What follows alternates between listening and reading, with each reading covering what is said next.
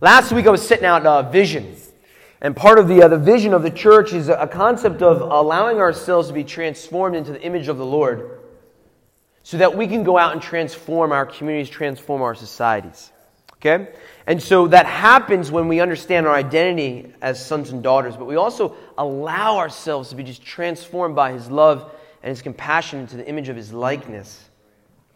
And so to continue with that kind of concept, we have this element of authority that the Lord has given to us. So if we open up to Luke chapter 10, verse 19, we'll see something that's going on here.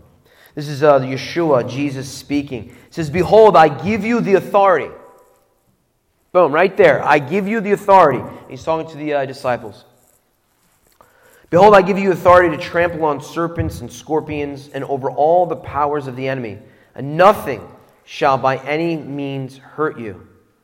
Look. I give you the authority to trample on serpents and scorpions, okay. "But also over all the power of the enemy." All, not some, not half, not a quarter, all. All the power of the enemy, and nothing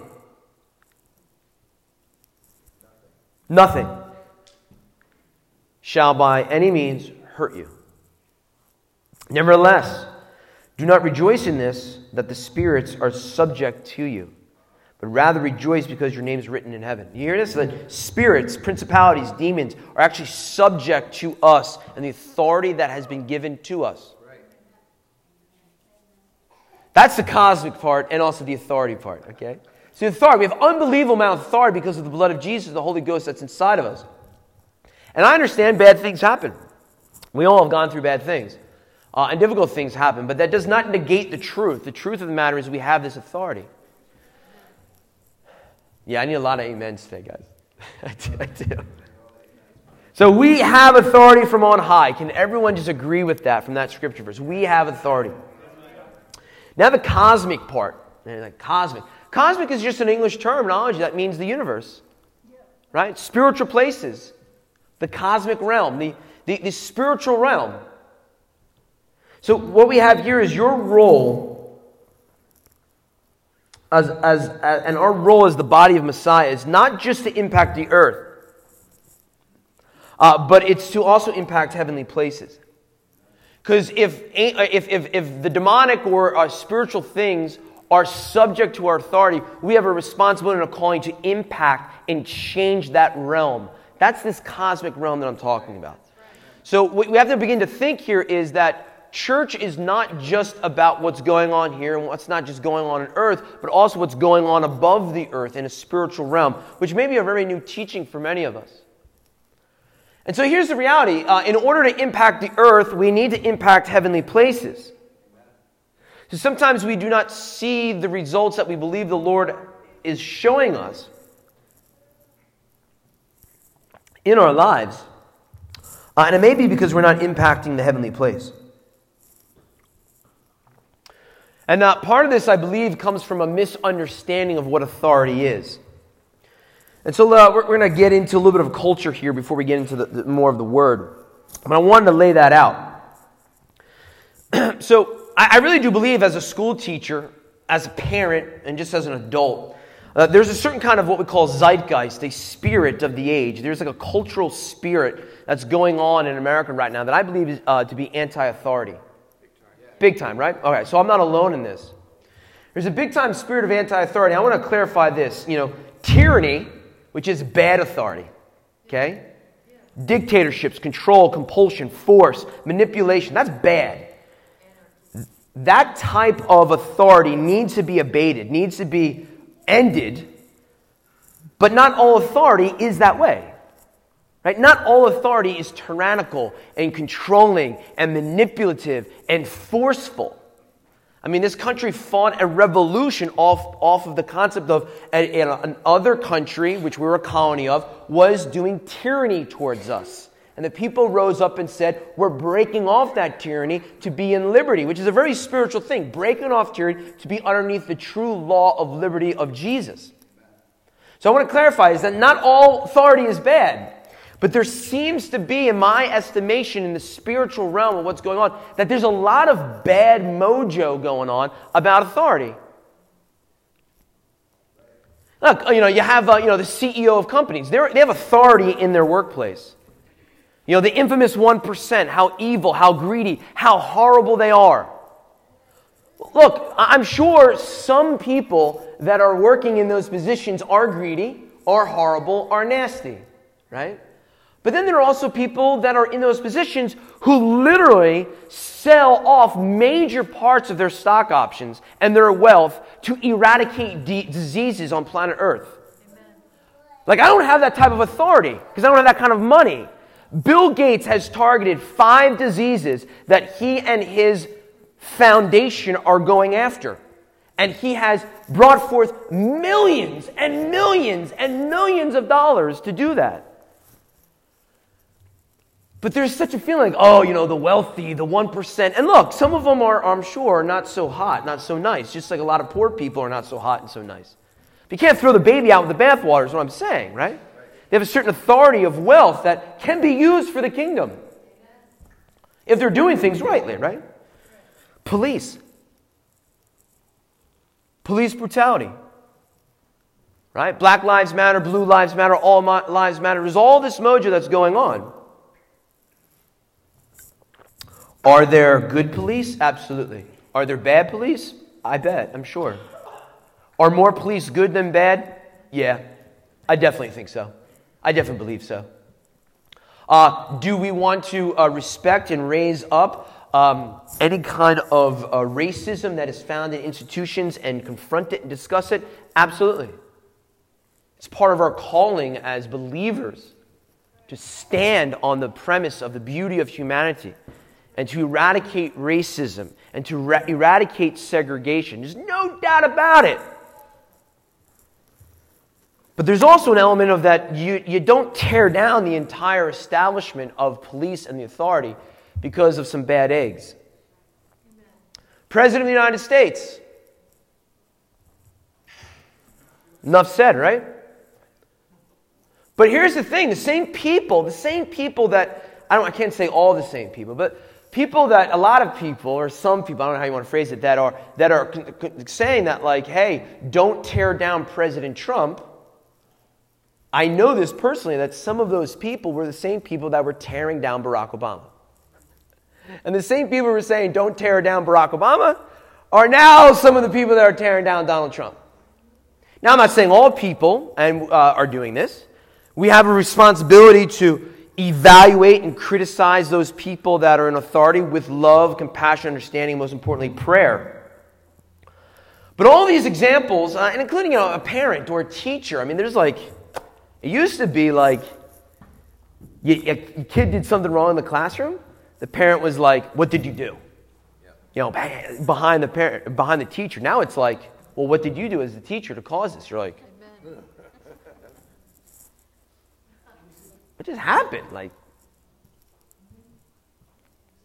there's a shift. And it's a toxic spirit. It really is a toxic spirit. Because authority that is not tyrannical comes from the Lord. True authority is based on love, calling, competence, and responsibility. I want to say this again. True authority, whether it's authority in your home, authority in your family, authority at work, authority in the church, is that it comes and it needs to be based on the love of the Lord, a calling from the Lord, and of course a competence of ability with the Lord. And responsibility, right? A calling comes with a responsibility. So fathers, you have a responsibility. You have a calling. Mothers, you have a responsibility and calling. If you really look at it, well, we all have some type of authority. So what we have here is this. In the world, there needs to be authority. Without authority, systems break down. In the spirit, there needs to be authority to establish a healthy church and to manifest the mystery of God to earth. And it seems to me in our society, there's a lot of people that are trying to tear down both.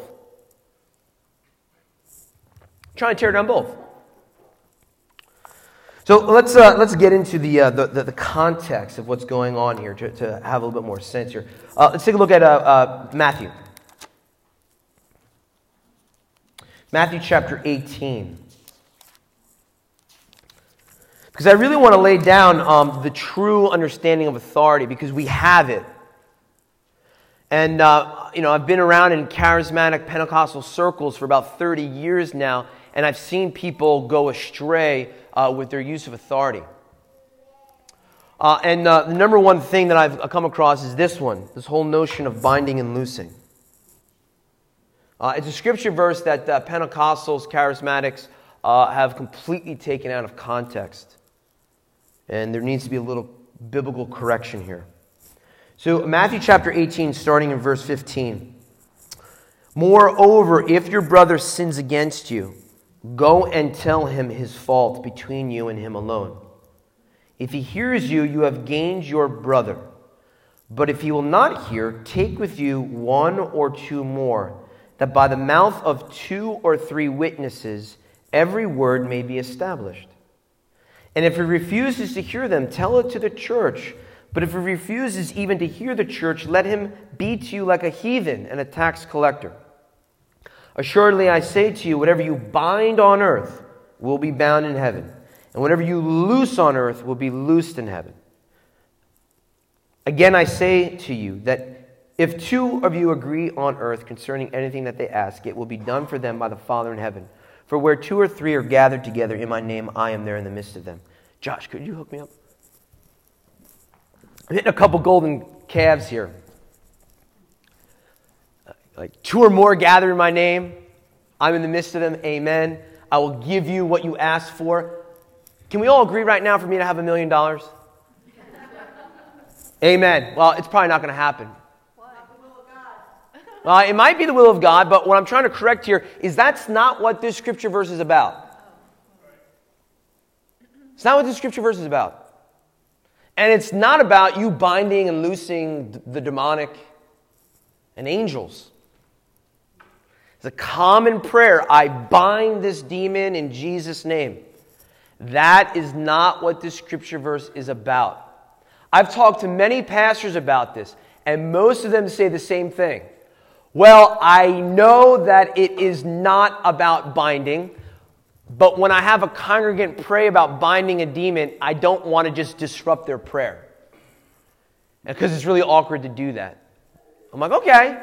So there needs to be a point to really understand what's going on here, binding, loosing, authority, and all this kind of stuff. And there's a little bit here, and some of it's like advanced for people that haven't heard these concepts of binding and loosing. Some of it is a little bit more basic, but we're going to try to hit all people here. So there's some things to remember when it comes to authority and this particular scripture verse. Daniel chapter 10. Daniel is fasting for 21 days to receive revelation on high. After 21 days, an angel comes to him and says, I was tarried because the prince of Persia, a demonic principality, was holding me back. And it took the archangel Michael to come and to wrestle with this angel so that I could be freed to come to you. I'm not trying to put complete fear of the demonic in you, because there's nothing to be afraid of. But I'm just going to tell you this. I would not recommend you binding and loosing principalities and demons. If an angel is set from the throne room of God and is delayed and is getting beat up by another spiritual principality, that it takes the highest ranking angel in the kingdom of God, Michael, the archangel, to come and free it up. With all due respect to you all, I would not be going after those things, because it's not your authority. It's the Lord's authority. He's given us authority, but we have to understand what's really going on here. I remind you of Luke 10. You have authority. I've given you authority on all of these things, but you have to be a little careful, because this is not what the scripture verse is talking about. And don't worry, there's a way out of this to make sense. I'm just encouraging you not to bind. The real context of what's going on here is this. What is it talking about? If a brother sins against you, and you talk to him, and he continues to sin, you have the authority with other church members to kick them out. That's what it says here. Not that whatever you agree on earth is going to be given to you. It says whatever you agree on in the church. Someone is sinning. You've approached them. They do not repent. You have a responsibility and the authority of God as church leadership in love to say, it is time for you to move on. You're not a part of us. That's what that's about. I know we don't teach about this too often in the church because we just want to add numbers. The actual authority of the early church is, if you are sinning and you do not repent, and we go to you, and another brother goes to you, and the eldership goes to you, and you refuse to repent of your sin, sorry, you need to leave because the world is going to get us confused. There's a difference between struggling with sin and knowing that you're wrong and flat out just being like, no, I want to do what I want, right? Right? There's a difference. There's a difference like, yo, I'm really struggling with X. And I know it's wrong. Please stand behind me and pray with me and encourage me. Opposed to, no, I just think that this lifestyle is appropriate. There's a huge difference between that. Okay? So what do we have here? Actually bringing it into the context. To bind and loose is actually a rabbinical term that's used all over the place. And it gives us a better understanding. This is what Jesus would have known. It says here this. From the Exegetical Dictionary of the New Testament, bind and loose are technical terms in Judaism. With respect to teaching, the phrase is used for authoritative exposition of the law by an authorized, ordained rabbi who has authority to forbid and to permit. The Hebraic scholar John Lightfoot wrote 5 pages on binding and loosing in his New Testament commentary. This is the way it works. There is authority in the church body to give explanation of things. For example, in the Old Testament or the Older Testament, it says that you are to do no work on the Sabbath. But it doesn't say what really work is. It says some things that are work, but not all things that are work. And Moses himself said, the Lord is going to appoint to you sages to order to explain these things to you, because things come up. This is when Yeshua, Jesus, comes along and says, yeah, those sages got it wrong. This is what the Sabbath really means, because he has the authority to do that. And in this context, he gives the authority to church leadership, particularly Peter, Paul, and James, to lay down those things that we don't have written in here. Examples of this type of binding. Binding and loosing is in reference to not people and not demons, but actually things. Bind and loose things. For example, in the book of Acts, should Gentiles be circumcised? Underneath the law of Moses, it says that if you're a son of Abraham, you have to have the foreskin cut off of your male member. We have all these Greeks coming in who are like 12, 15, 18, 20, 30 years of age. Are you going to circumcise them now? And the scripture says that the church leadership has the authority by God, if 2 or more are in agreement, to lay down that law. And in the book of Acts, it says a Gentile believer does not have to be circumcised to be considered the sons of Abraham. Well, can we eat with Gentiles because they're unclean? Give us an explanation. And the church authority says, of course, you can eat with them. What do we do with like what we can eat, what can't we eat, which holidays to celebrate, which holidays not to celebrate? And they give authority of explanation. Maybe in the modern world, it would be like, well, Dave, what movies am I allowed to watch? Like, if you don't know, I think you should go to the Holy Spirit and go to the Father for explanation. But if you're really torn up on something, you should come to church leadership. What movies should I watch? Can I drink alcohol? Can I not drink alcohol? Can I smoke an occasional cigar? Can I not smoke an occasional cigar? I need clarification on these things. Should I be eating processed foods? High cholesterol foods? Should I be doing that? Should I not be doing that? Can you give me some explanation and stand with me and let's pray? And as 2 or more are gathered in our name, we'll be able to come to an appropriate understanding. Very sensitive stuff, divorce. Scripture outlines when you can be divorced and when you can't be divorced. It says it. But there's also nuances that are not said.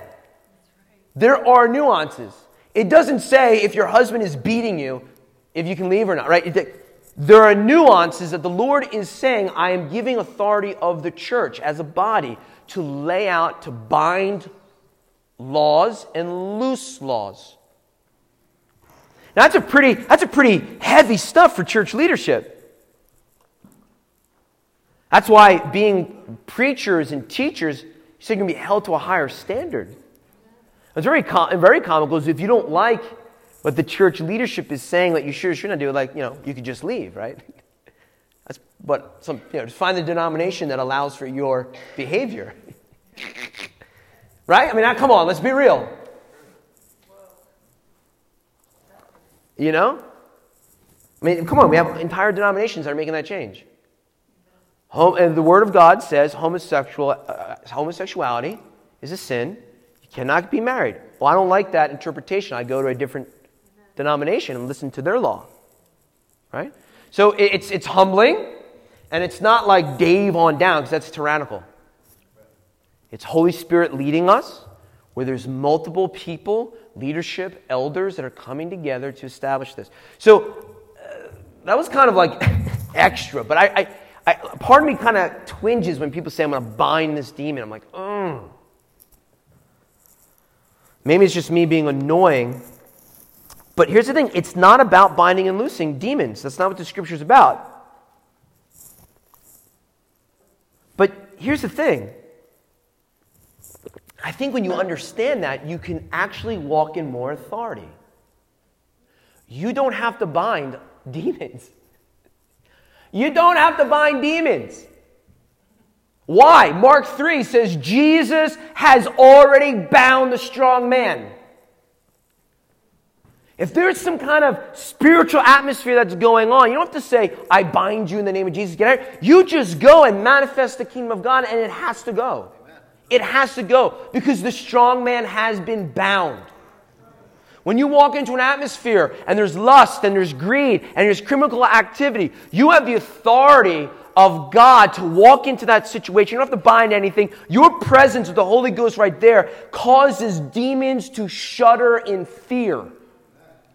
So I'm not trying to like negate you guys for binding and loosing demons and all that kind of stuff necessarily. I'm just saying is if you're just at that level, you're at the wrong level. The wrong level is everything has been bound by Jesus.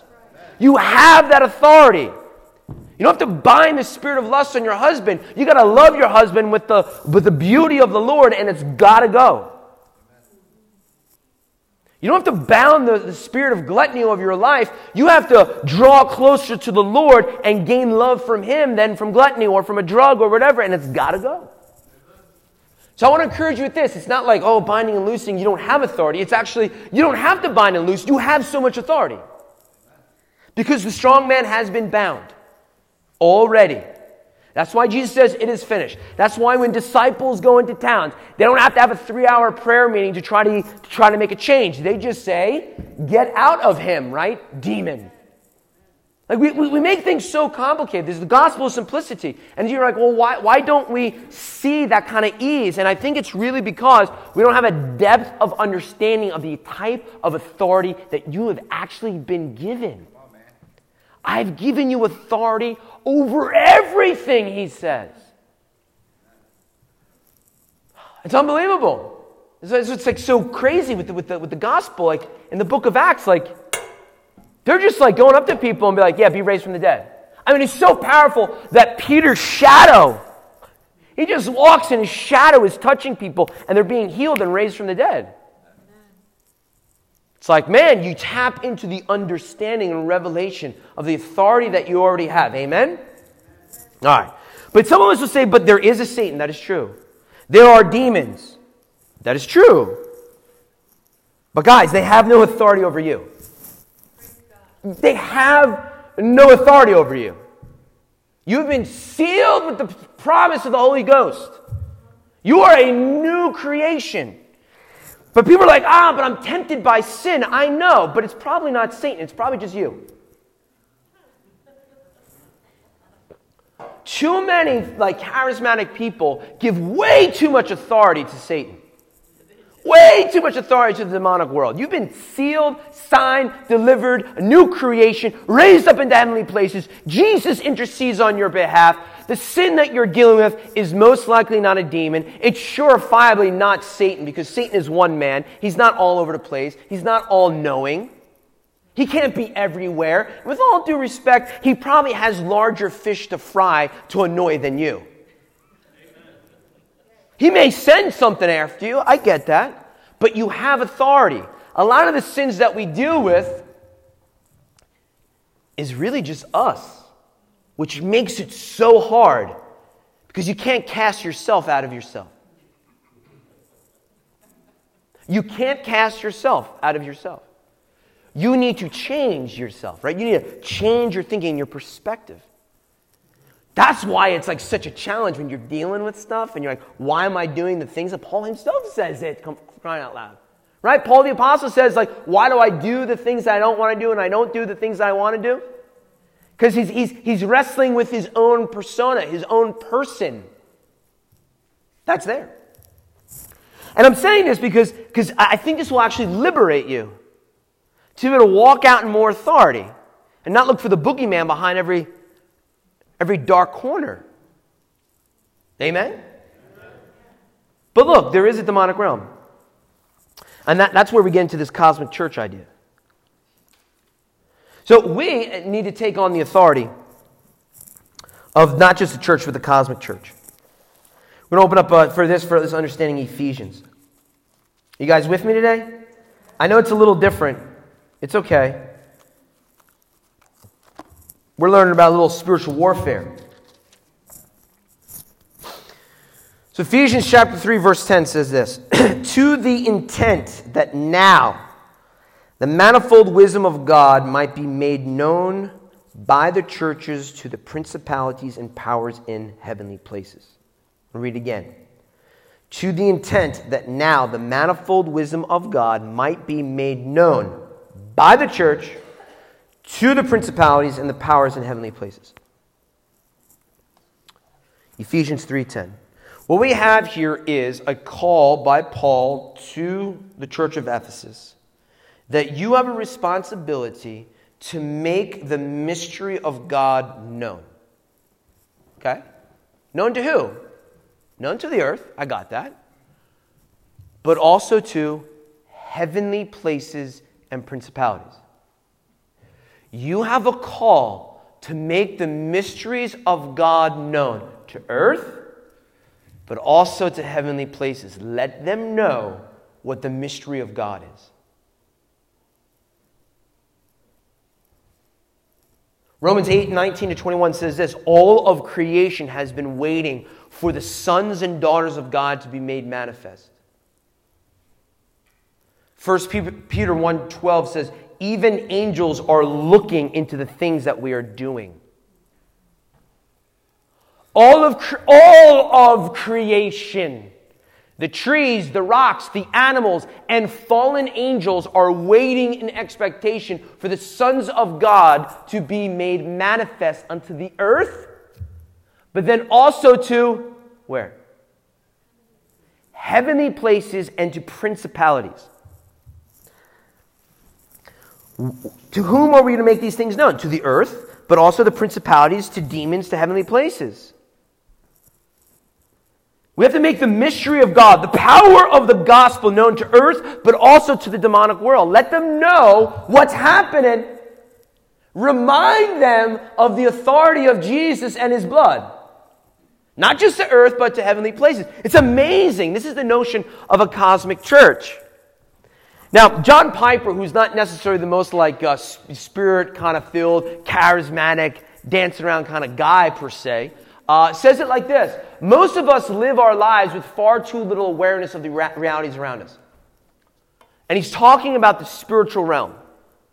It's too many of the churches walk around and they don't understand that there are principalities and spiritual heavenly places. There are principalities and demons that have been given authority to certain areas. And most believers just walk down the street not even understanding that. Now, this guy is a highly respected author and teacher. And so let's try to drive this home now. If we can maybe have the worship team come on down.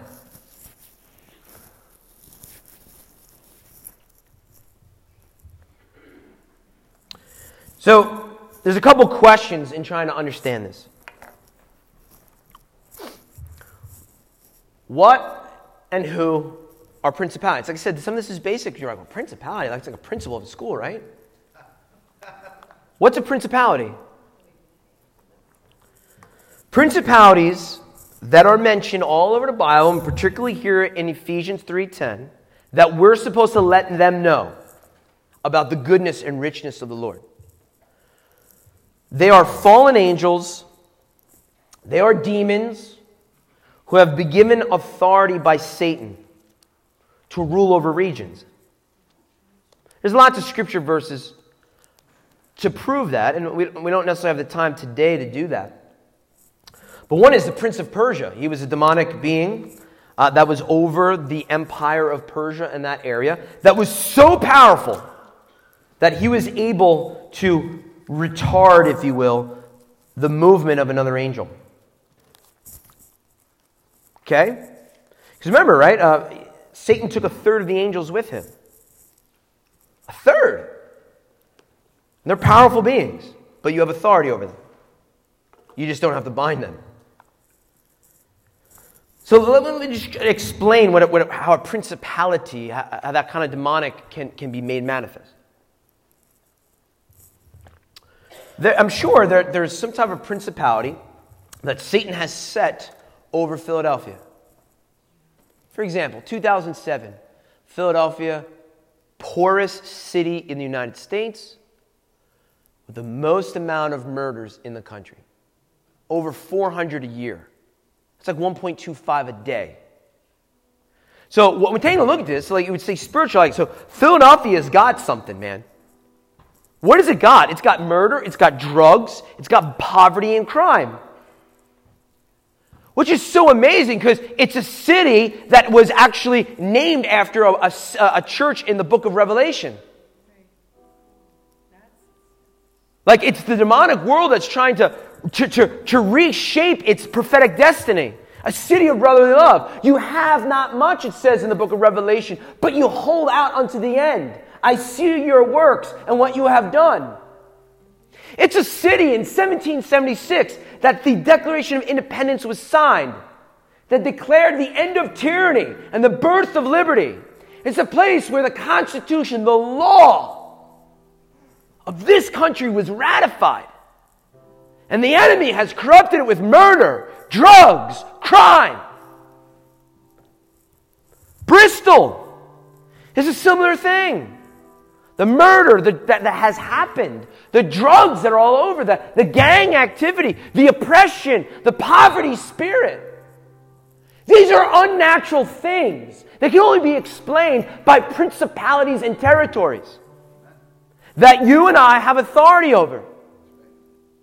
But we may not see an end or a change to these things because, as John Piper said, the church, the bride, walks around planet Earth without even knowing about these things. You got to know about them. Because it's your call in Ephesians chapter 3 that you are called to make the mysteries of God known to that realm. To that realm.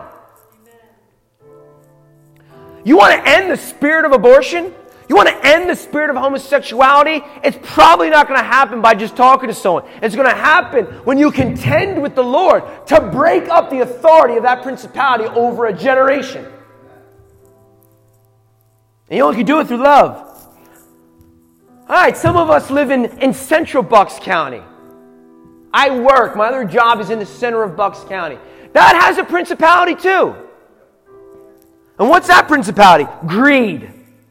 Lust, gluttony, drugs. My high school was known as Heroin High. Depression, anxiety. We had someone in our school for 7 or 8 years in a row, a child took their life. They don't do that in poor neighborhoods. They do that in wealthy neighborhoods because there's a principality of death and suicide that has been placed over those regions. But we have authority, amen? Come on, people. There's a way out of this. We have authority. Which wisdom are we to make known to them? To these principalities and territories. Look, they were there at the beginning when the earth was formed. They know the story. Like Satan knows what Jesus did. Satan knows his death. Satan knows his the resurrection of Jesus. They know the end of the story. That's why they fight so hard to keep the story from happening. Satan in the demonic world knows the end. They know the end. They know what's happening. So what do? They just try to delay it. They delay it as much and as long as possible. They already know that. But I'm telling you something, that there is something that they don't know. What they don't completely realize is that Jesus came not in vain. He came not in vain. He came to light up a bride, to remind them what Jesus has done for the world. They need to be convinced again, my man. They need to be convinced again, church. They need to be convinced in Philadelphia. They need to be convinced in Bristol. They need to be convinced in Doylestown, in Newtown, in New Hope. That Jesus came not in vain, but He came to set captives free. And that the kingdom of God will go forth. They got to be reminded. That's the mystery of God that needs to be held to that place again. And it can't happen just going around doing ordinary business, eating, sleeping, waking up, eating, going to work, doing your thing. It's not going to happen. You're going to remind principalities, people. The church needs to be reminded. He did not die in vain. They need to be reminded that this is our town. The sons of God and daughters are made manifest in this town. This is our territory due to the blood of Jesus. They need to be reminded. Death, you have no place in the camp of the Lord. Drugs, you have no place in the camp of the Lord. Suicide, you have no place in my classroom, because my classroom is mine because of the blood of Jesus. That's right. And I glory in that. I glory in that. I've never had a kid who's committed suicide. I've never had a kid, to the best of my knowledge, who has been on drugs or has been convicted of drugs or anything like that. Because I stand on that promise. I read over their names. I pray to heavenly places. You shall not have one of the ones that you have given to me to educate. That's the authority the church needs over your family, over your husband, over your wife, over your cousins, over cancer, over poverty, over depression. You have no place here. And I don't have to bind you because the strong man has been bound. I don't have to bind you. Just get out. You have no place here. This is the territory of Jesus. Amen? Come on. We let them know that Jesus works. That it was wise for the Son of Man to come, not just for salvation, to bring the kingdom. We let heavenly places see the mystery that God came to earth to release the sons of God, to bring the kingdom of God to earth. Amen? And that's why when you woke up this morning, there was a little fight in the family. That's why when you woke up this morning, you weren't feeling so good. You didn't know if you should go to church or not. That's why probably Ruth had that little attack and she had to be escorted away by an ambulance. That's why we had a little difficulty with worship. That's why. Because when you begin to raise the head of truth, of your calling, all of that is coming after you right now. And all of that is trying to come after us. And that raises the question, how do we make the wisdom known? How do we stabilize ourselves? How do we survive this? And fine, yes, share the gospel, yes. Worship the Father in spirit and truth. Be molded into His image and submit yourself to that. But one of the more powerful things with this is that you and I need to move heaven to fight for us. You have to move heaven. Prayer, worship, intercession. The Lord says, my house is not a house of teaching. He says, my house is a house of prayer, because he understands what happens when believers come together in prayer. They change principalities. They move principalities out of regions. It's awesome. Our Wednesday night prayer group is like triple the amount. Praise the Lord. Revelation chapter 5 verse 8 actually says that in the throne room of God, the living creatures. Let's read it because you're not going to believe me.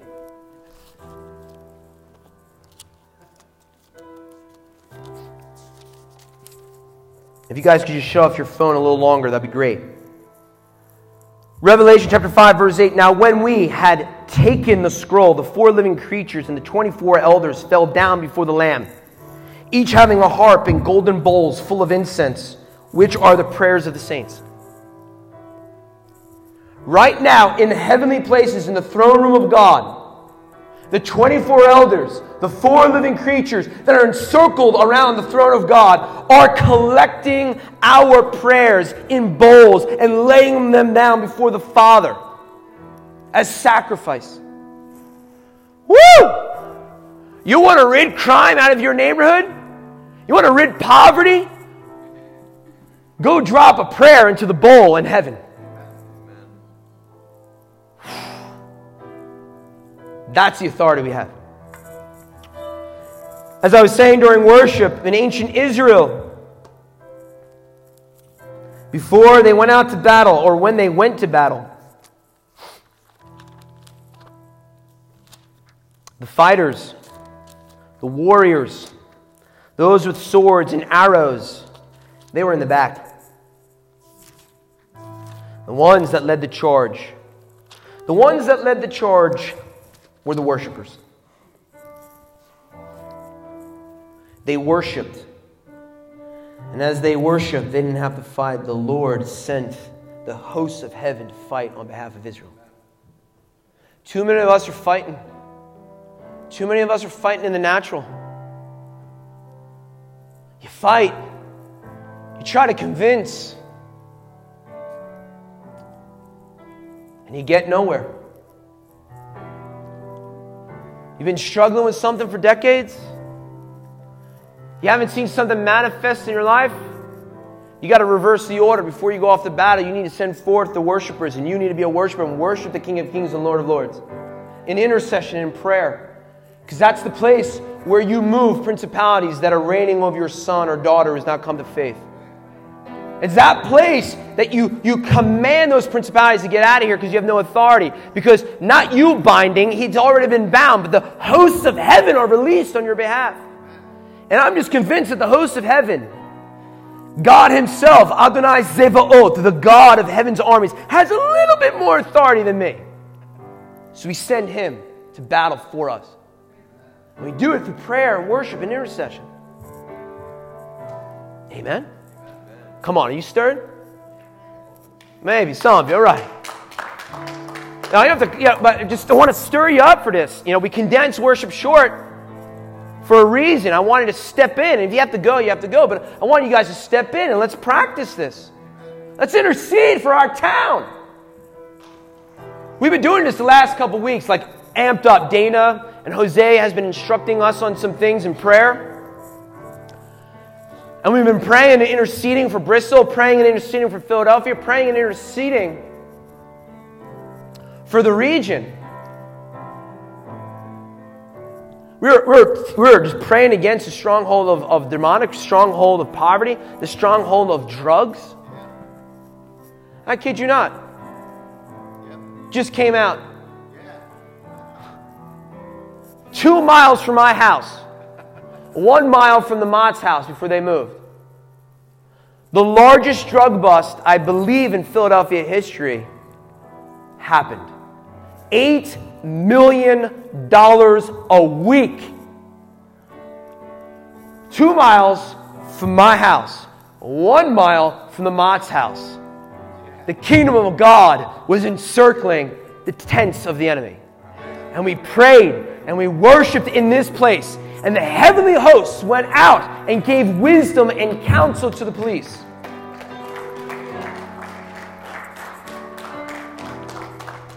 That's what we're talking about.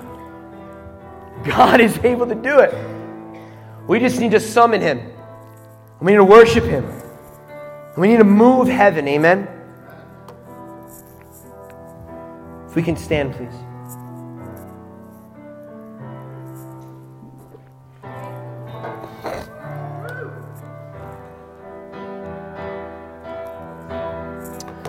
Let me close up with this. Psalm 68. If you got your word, I would take it out, man. Your word is a sword in the Spirit. This is how you go to battle with this book. So if you got one, take it out. If you don't have one, there's one before you if you'd like. Psalm 68. Let God arise. Mario, you can just begin with the worship is my warfare bridge. That'd be awesome. Let God arise. Woo! Let God arise. Let His enemies be scattered. Let those also who hate Him flee before Him. As smoke is driven away, so drive them away. As wax melts before the fire, so let the wicked perish at the presence of God. But let the righteous be glad. Let them rejoice before God. Yes, let them rejoice exceedingly. Sing to God. Sing praises to His name. Extol Him who rides on the clouds, by His name Yah, and rejoice before Him. He is a father of the fatherless, a defender of widows. His God is God in His holy habitation. God sets the peace in families. He brings out those who are bound into prosperity.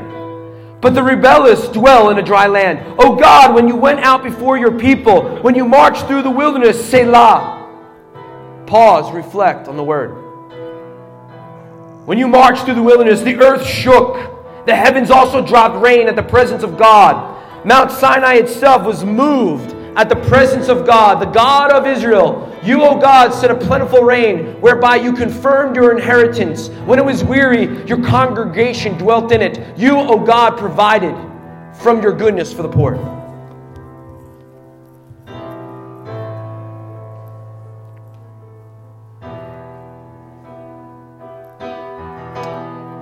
Mario, if you can start singing that, I'm just going to, when Mario is just getting us started, I'm just going to pray those scripture verses into Bristol. And I encourage you to either worship or read over those words or pray with me.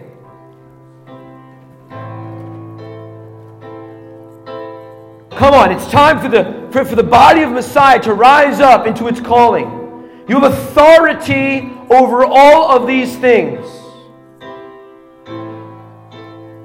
We have the authority. Worship is my warfare. My praise is a weapon. Yes. My praise is a weapon. Let God arise. Worship is my warfare. May His enemies be scattered in Bristol. Let God arise. Murder melt before God in His holiness. Gangs and wicked people be removed from the presence of God in this town. God arise. Arise in Bristol again, O God. Arise in Philadelphia again, O God. Be a father to the fatherless. We pray against the spirit of orphanhood. And we raise up the spirit of adoption where we cry out, Abba, Father. Let God arise in our homes. Let God arise in our bodies. Let God arise in our families. Oh, Yah. Yah, my God, arise. Spirit of poverty be removed in Bristol. We speak life. We speak your inheritance.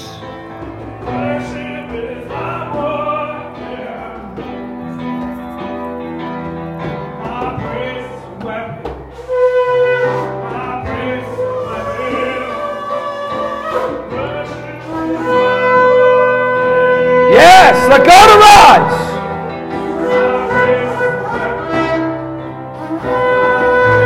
Let God arise in Philadelphia, the city of brotherly love. Arise to your calling.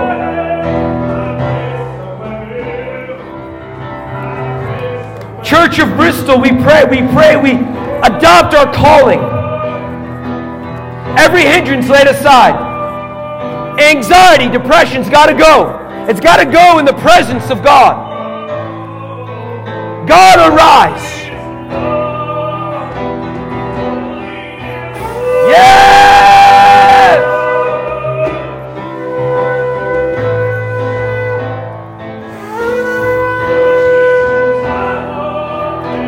Disease has got to go in Jesus' name.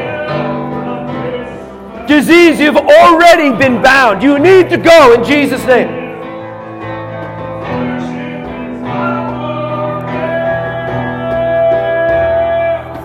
My praise is a weapon. Come on, church. Why don't we all sing this with the worship team? Worship is my warfare, and praise is a weapon. My praise is a weapon. Worship is my warfare. My praise is a weapon. My praise is a weapon.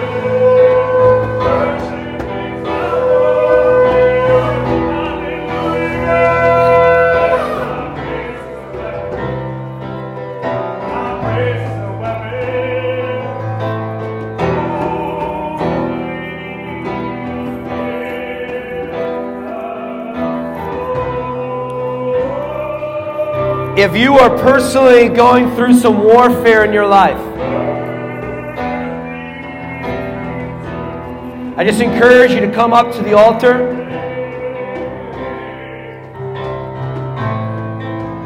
And the congregation would just pray blessing over you.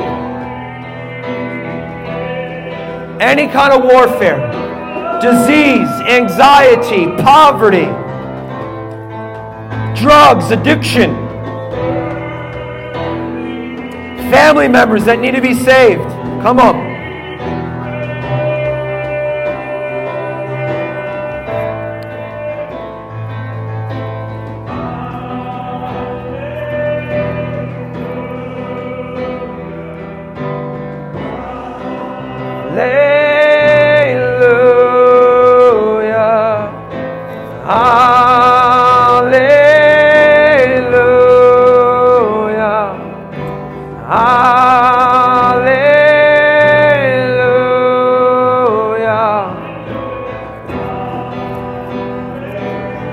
Church, it's time to go to war. Time to go to war.